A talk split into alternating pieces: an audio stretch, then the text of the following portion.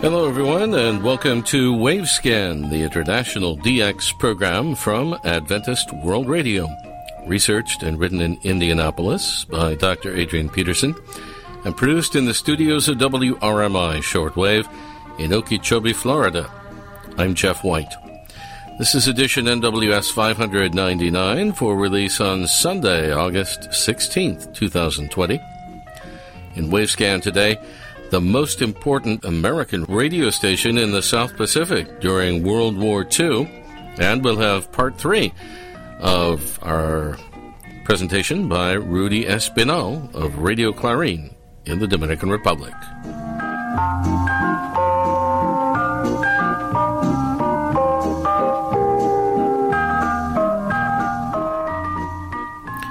Back during the Pacific War in the middle of last century, American forces installed shortwave radio equipment at the direction of General Douglas and MacArthur in five different locations in the areas around the city of Brisbane in Queensland, Australia. Here's Ray Robinson with the most important American radio station in the South Pacific during World War II. Thanks, Jeff. In our program last week, we presented the story of three of these interconnected shortwave radio facilities. First, there was the AMP building in Brisbane, which was major communication centre for station WVJJ, later WTO. There was Somerville House in South Brisbane, which was a secondary station with one transmitter and one receiver. And then there was the golf course over at Redland Bay, which also was a secondary station with one transmitter. In our program today, we present the story of the two primary shortwave stations the Americans installed near Brisbane, a transmitter station and a receiver station. These two units formed the largest and most important of all of the American communication radio stations established throughout the South Pacific arena in the middle of the last century. We examine first the record of the transmitter station that was established near Hemmant, just 10 miles east of downtown Brisbane. Early in the year 1942, American Signal Corps personnel took over a large tract of swampy vacant farmland at 180 Youngs Road near Hemmant, on which a solidly built, thick-walled, T-shaped brick building was constructed. This tidal swampy site right on the coast was specifically chosen to enhance the transmission of shortwave signals, though the new transmitter building itself was constructed on short brick stilted pylons above any possible danger of flooding. A total of five rhombic antennas were constructed, and they spanned the swampy areas on both sides of Young's Road. Each three wire rhombic antenna was supported on wooden poles standing 100 feet tall. These diamond-shaped antenna systems provided radio coverage within Australia and to the scattered Pacific Islands and also to Hawaii and California, as well as to Asia. In addition to the main transmitter building, an additional smaller building housed a 250 kilowatt diesel power generator, due to the fact that no locally generated electrical power was available in the Hemmant area. Their first power generator was built by Buckeye in Lima, Ohio. Over a period of time, several different shortwave transmitters were installed at the American Army Communications Station in Hemmant, including an Australian made 10 kilowatt AWA unit for the communication circuit to Hawaii and an American made 40 kilowatt PWI transmitter for the circuit to New Delhi in India and to California in the United States. Contact with the MacArthur Communication Building in the basement of the AMP building in Brisbane was provided by an above-ground wire circuit 30 miles long. The Hemmant transmitter station was taken into service towards the end of the year 1942, and it provided widespread communication with American bases throughout the Pacific and Asia. In addition, this station provided communication circuits for wartime news dispatches from forward areas back to the news media in the United States and elsewhere. Additionally, in December 1943, the Hemmant station began the regular daily transmission of time signals at 7 and 11 a.m. and 7 and 11 p.m. A new antenna system was installed for this particular purpose. These time signals were provided by two transmitters, the 1 kilowatt American made Federal and the Australian made 10 kilowatt AWA unit, and they were broadcast, surprisingly, on exactly 5, 10 and 15 megahertz. Back in those days, the well-known WWV was located too far away in Washington, D.C., and the Australian VNG was not yet on the air. American personnel needed an accurate time signal service back then much closer in the Pacific arena. When the American Armed Forces moved up north towards Japan in 1944 and 1945, they simply abandoned their most important radio transmitter station in the South Pacific, Hemmant, and left it as it was. The equally important receiver station was located at Capalaba, 12 miles southeast of Brisbane and 10 miles south of the Hemmant transmitter station.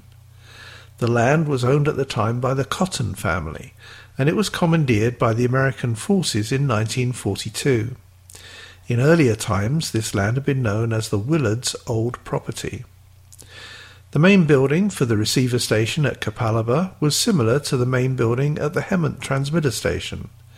The original receivers installed at Capalaba were four American-made Wilcox model CW3D units, and they were initially capable of receiving teletype and Morse code, with speech capability being enabled later. There was also a landline connection with the MacArthur Communication Centre in the AMP building in Brisbane, as well as to the transmitter facility at Hemmant. The original receiving antennas were small and simple in design, though three diamond-shaped rhombics were installed subsequently. The Capalaba receiver station was taken into service towards the end of the year 1942, and it received from the same Pacific and Asian areas as covered by the transmitter station. Likewise, when the American Armed Forces moved up north towards Japan in 1944 and 1945, they simply abandoned their most important radio receiver station in the South Pacific, Capalaba, and left it as it was. But that's not the end of the story. Very little is known, even in Australia, as to what happened to these two important radio stations. And that will be the story here in Wavescan three weeks from now. Back to you, Jeff. Thank you very much, Ray Robinson at KVOH in Los Angeles. Santiago Sangil in Barinas, Venezuela, sends us this information of special interest to our Spanish speaking Wavescan listeners, and we know there are a lot of you.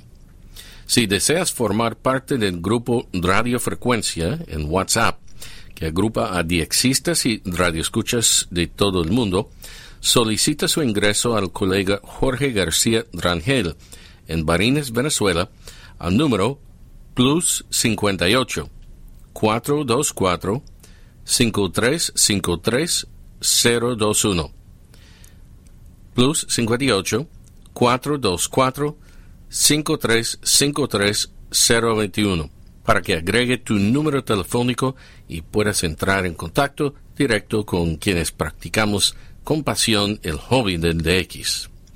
And now in English, if you want to join the Radio Frecuencia group on WhatsApp, which is a group for Spanish speaking DXers and radio listeners around the world, just send a request to Jorge Garcia Rangel in Barinas, Venezuela, at the WhatsApp number plus 58 424 5353 021. That's plus 58 424 5353 021 to add your number, and then you can get in touch with all of those other passionate DXers out there. Last week, we brought you part two of Rudy Espinal's keynote speech at the 1979 ANARC Radio Convention in Minneapolis, Minnesota. Rudy was the charismatic host of the This is Santo Domingo program on Radio Clarin's shortwave service back in the 1970s and 80s on 11700 kilohertz. Last week, Rudy explained that he had early radio experience at local radio stations in Santo Domingo and because his father was a Dominican diplomat, and then later Rudy worked in international media, he had a chance to live in various countries around the Caribbean, South America, and Europe. Um, then I came back in Santo Domingo uh, by 1973, uh, 1975, when I quit my last job and went on my own. which was a tremendous fiasco as a movie uh, seller. So uh, I got back into radio. And uh, uh, not directly to radio. In 1975, I was uh, host to television cast of a, a local or an international beauty pageant called the Miss Amber uh, pageant. Amber is the local stone, which you probably have heard in my program. Um, and uh, the pageant was Miss Miss Amber pageant. Uh, from there, I uh, was contracted to host the Miss Universe pageant for the Spanish-speaking uh, audience. Um, uh, I made I was a TV host for the Oscars uh, presentation for several years on Radio Televisión Dominicana, um, translator and host of of the program.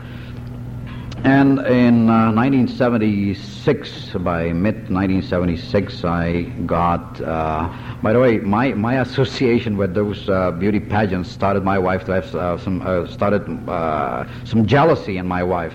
I was being identified as the uh, gentleman of the nice uh, girls, uh, you know.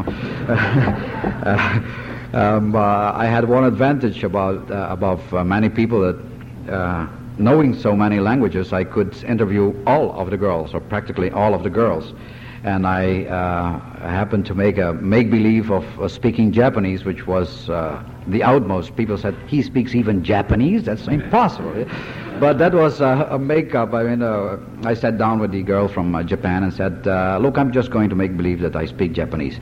I'm going to tell you this and this and this and this. And uh, what will you reply to me?" So the translator said, uh, "Well, she will reply this and this and this and this." Said, "Okay, beautiful." So I asked the question, and the girl answered, and I said, "Well, she just said that she was very happy to be in San Domingo." And that was, and, that was a, a tremendous stunt. So I started I was directing the uh, foreign service or the uh, shortwave service for uh, Radio Clarin. So that was my first contact with the World Radio TV Handbook, uh, which I uh, uh, happen to have ever since in my hand. And um, from there, I got my first contact with propagation and what the best frequencies were and what the best tuning in times were for the different parts of the world. And since we were aiming to the Dominican uh, citizens living abroad, and especially the 400,000 Dominicans living in New York.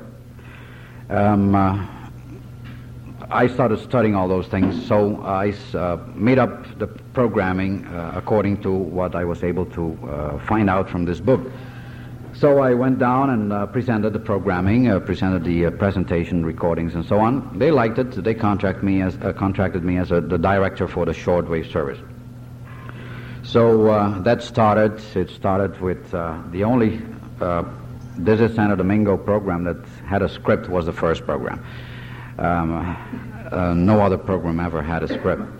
From there on, I uh, just uh, came in at, at times 30 seconds just before the program, and at times even 30 seconds after the program ha- had to start.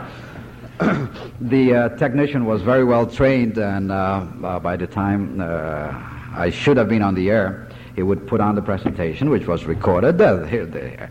Uh, hello there, this is Rudy Espinal, and that would go on, and then after that he would shoot out with a, a musical piece, you know. I wasn't there. What could he do? So, uh, record playing there, and uh, Rudy would come in. Good evening. Hi. How is everybody? So that, that happened uh, quite sometimes. I had to do so many things at the time that uh, I found uh, time was really catching on me. Uh, I was directing the uh, foreign service or the uh, shortwave service for uh, Radio Clarin, and I had my own uh, uh, advertising agency, which I um, developed, and I still developing that that part of my profession.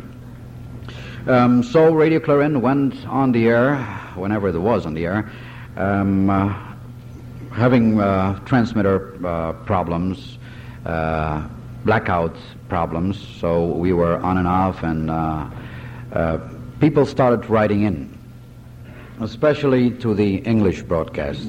We had some some good response, I would say, to the uh, Spanish uh, broadcast. Sorry, not as much as uh, for the English. And well, I celebrated my tenth letter with a, with a great party. Uh, it was an event. We got 10 letters from uh, listeners abroad. Uh, out of the 10, maybe seven could have been from the United States. And uh, we started developing that program. Uh, I got uh, so much out of it. I enjoyed it very much. I think I enjoyed it more than you enjoyed listening to it, probably. Um, and suddenly, after a couple of months of being or not being on the air, I started getting quite a, an amount of correspondence in. It came up to 60, went up to 100, went to 120, and we were getting very excited about it. Went over to 150 to 200, 260 letters, even got to 300 letters a week at one time. And uh, definitely that was, uh, there was no way I could cope with uh, replying to that correspondence. I should feel very ashamed of talking to you people because I've been promising QSL cards and pennants all my life, uh, all through the, throughout the program, and I would. Uh, and I was very surprised to uh, come down here and I and hear people say, "I received your QSL card." I said, "Somebody did." we had quite a fight uh, for the QSL card and for the pennant.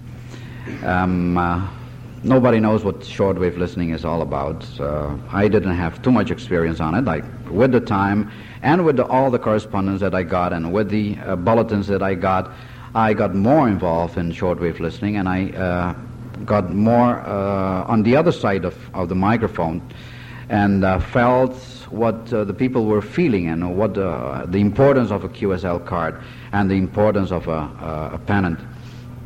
So I started uh, fighting my way with management uh, in Radio Clarin to have those things done until I got it done uh, probably three or four months just before I left. And uh, luckily enough, uh, some of those QSL cards went out. I never know if uh, they ever made a, a, a pennant, ever. If they are, probably when I get back somewhere uh, someday, I'll uh, just start looking through the old files and sending Q- uh, sending pennants uh, with two or three years delay, but they'll get there. They'll get there. No worry, they'll get there. So uh, after some time, uh, almost two years. well, after one year, I got also involved with the AM transmission. The director for the AM broadcasting resigned and uh, I took over uh, his job. So I was directing the station. I couldn't uh, afford spending more time out of the uh, of the station, and I actually spent more than 16 hours down at the at Radio Clarin with the local broadcast, with the shortwave broadcast, and I enjoyed it very much. I was making less money though, but I enjoyed it. Um, it came up to the point where politics got really involved in the whole thing. And uh, this station was owned, or is owned, by a general of the uh, Dominican Armed Forces. At that time, he was the chief of the police, and he was the, uh, one of the strong men of the army. There were two strong men in the army. He was one of them, and uh, he was very uh, uh, Balaguer inclined. So everything the station had to do was pro Balaguer even uh, so, I never got involved and I never got any pressure from management to uh, uh, whatever I was doing on shortwave to be pro Balaguer, and uh, I really appreciated that. And that was the only condition I could have worked uh, without any coaction. But the time came when elections came in. Balaguer lost the elections the station wasn't uh, paying uh, taxes, paying, uh, wasn't paying electricity. It had a lot of privileges, which it lost with the loss of the government. So uh, um, the people, management, sat down with me and said, "Well, uh, what are we going to do?" I said, "Well, as uh, long as you can keep up the shortwave programming, I can find some financial aid, which I had already provided for." And uh, as long as I can maintain my independence, I'll continue with the shortwave uh, programming. And then they said, no, uh, this radio station is uh, of very uh, much of importance to us and to the Balaguer uh, people. And I don't think we'll be able to keep our independence. we'll have to be very much Balaguer inclined. So I said, well, I decline. And we worked out an arrangement so that I could uh, withdraw from uh, broadcasting from Radio Clarin, and they would do whatever they wanted to do. They kept on the shortwave uh, programming for some time without my English program, and then suddenly quit. I don't know what the latest on it is. I think it's once in a while in the air for the general who's uh, uh, assigned in Washington to hear the local news and then signs off. Um, that probably would be the only uh, shortwave experience of Radio Clarin at this time. Radio Televisión Dominicana is uh, paying quite some attention to shortwave, and uh, their 95, sorry, 9505 uh, megahertz uh, uh, transmitter has been steadily on the on the air, so I heard. So while that was good news for me, because if they maintain the signal on the air um, even if they switch or they don't switch, I might just get back there and uh, record uh, This is Santo Domingo in Caracas and then ship it to Santo Domingo and have it aired once a week or something like that. And I would really enjoy that because I won't be losing contact with you people. Um, in Caracas, uh, under a suggestion of uh, uh, our good friend Glenn Hauser, um, we have made initial contact with Radio Nacional of uh, Caracas, and I think I have a 50-50 chance of uh, getting into uh, Radio Nacional with a local program. Uh, still, I don't know what I would be doing. Uh, just getting the okay first, and then go on the air after. Maybe two minutes after I start my first program, I decide what I'm going to do. I don't know. Uh, that's, that would be very nice because then I will be able to, well, reciprocate um, this feeling that I have been able to gather here, that's a real warm feeling of uh, a real personal contact that I have had uh, with you people uh, in this uh, two years of uh, international broadcasting. The feedback that I've had in this convention is, uh, for me, it's worth gold and diamonds and emeralds and everything put together because it, again, it really waked up the bug that's running through my blood um, to maintain myself, to keep my, uh, myself on in shortwave, and keep that real nice, uh, uh, warm personal contact with you people, and uh, maybe attend a couple of other ANARC conventions. Uh, I would say that's the uh, end of my um, announcer's career up to this moment. Looking forward to many, many years of broadcasting, and I hope of those many, many years that I'll be on, on shortwave. Um, uh, before ending, I would uh, like to thank uh, those uh, club members that and that uh, choke in my throat is coming back. I don't know, just a feeling that I've been given too much, too much of much more than I really deserve. I don't know how you could uh, praise a guy who's doing what he likes. Uh, it's something really uh, like uh, Ian was saying. Uh, he really enjoys what he's doing and he's being paid for it. And uh, I was paid for what I was doing, and now I'm being credited for it. I'm being mentioned in a, a university thesis of all things in the world. I never believed that that start in 1976 on a station that was on and off in the air could go as far as uh, tonight. I would like to thank all those club members that uh, uh, seconded the proposition of the Minnesota DX Club of uh, giving me this uh, fantastic, invaluable, uncalculable, of, of, incalculable value award, which I will keep on uh, next to me, if I could wear it and put it on my jacket like that, I said, no, I would do it because I'm, uh, uh, I'm one of the proudest men in the world uh, right now. Uh, thank you. Thank uh, you, shortwave listeners, for the feedback that you have been giving me over the years and for that real warm feeling. Thank you.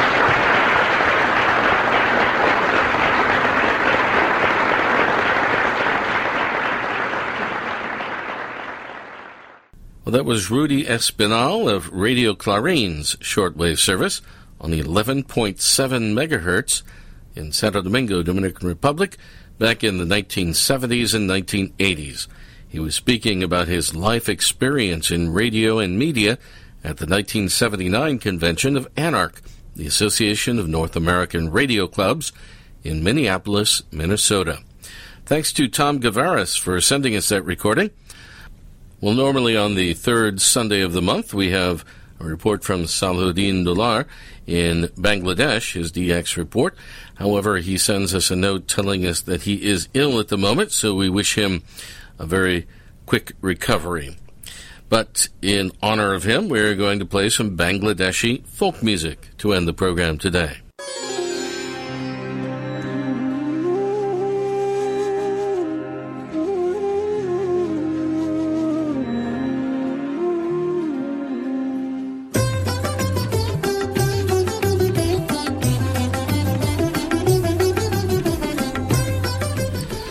Thanks for listening to Wavescan, the international DX program from Adventist World Radio.